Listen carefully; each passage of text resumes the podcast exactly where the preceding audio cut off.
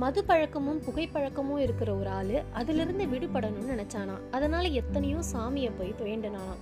கடைசியில ஒரு முனிவரை பார்த்து அதற்கான ஒரு வழி சொல்லுங்க அப்படின்னு கேட்டானாம். அந்த முனிவரும் ஏதோ விபூதி தருவார் லேகியம் தருவாருன்னு எதிர்பார்த்தானாம். கடைசியாக அந்த முனிவர் அவனை கூப்பிட்டுக்கிட்டு ஒரு பெரிய மரத்தடியில் போய் நின்னாராம்.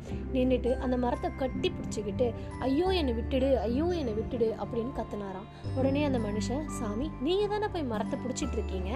நீங்கள் தான் அதை விடணும். மரம் உங்களை பிடிக்கலையே அப்படின்னு சொல்லி கேட்டாராம். உடனே அந்த சாமி சொன்னாராம் அதே மாதிரி தான்ப்பா தீய பழக்கமும். நீயா தான் அதை விட்டு விலகணும். அதனால் அது உன்னை விட்டு போகாது அப்படின்னு சொன்னாராம்.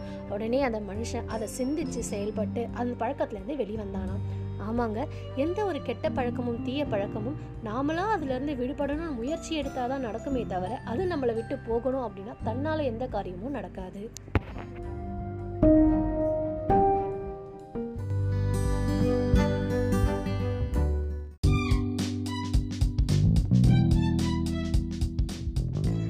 ஸ்கூல் ஓப்பன் டே முடிச்சுட்டு வீடு திரும்பிட்டு இருந்த ரெண்டு பேரண்ட்ஸ் அவங்க அவங்க குழந்தைகளுக்கு அட்வைஸ் கொடுத்துட்டு வந்தாங்களாம். நீ நல்லா படிக்கணும் இன்னும் ஹார்ட் ஒர்க் பண்ணணும் இப்படி நிறைய சஜஷன்ஸ் கொடுத்தாங்களாம். அவங்க நடந்து போன அந்த பாதையில ஒரு சின்ன பையன் ஷூக்கு பாலிஷ் போட்டுட்டு சம்பாதிச்சுட்டு இருந்தான். அவனை பார்த்து முதல்ல போன அம்மா தன் குழந்தைகிட்ட பாரு நீ நல்லா படிக்கலன்னா இவன மாதிரி தான் ஷூ பாலிஷ் போடணும் அப்படின்னு சொன்னாங்களாம்.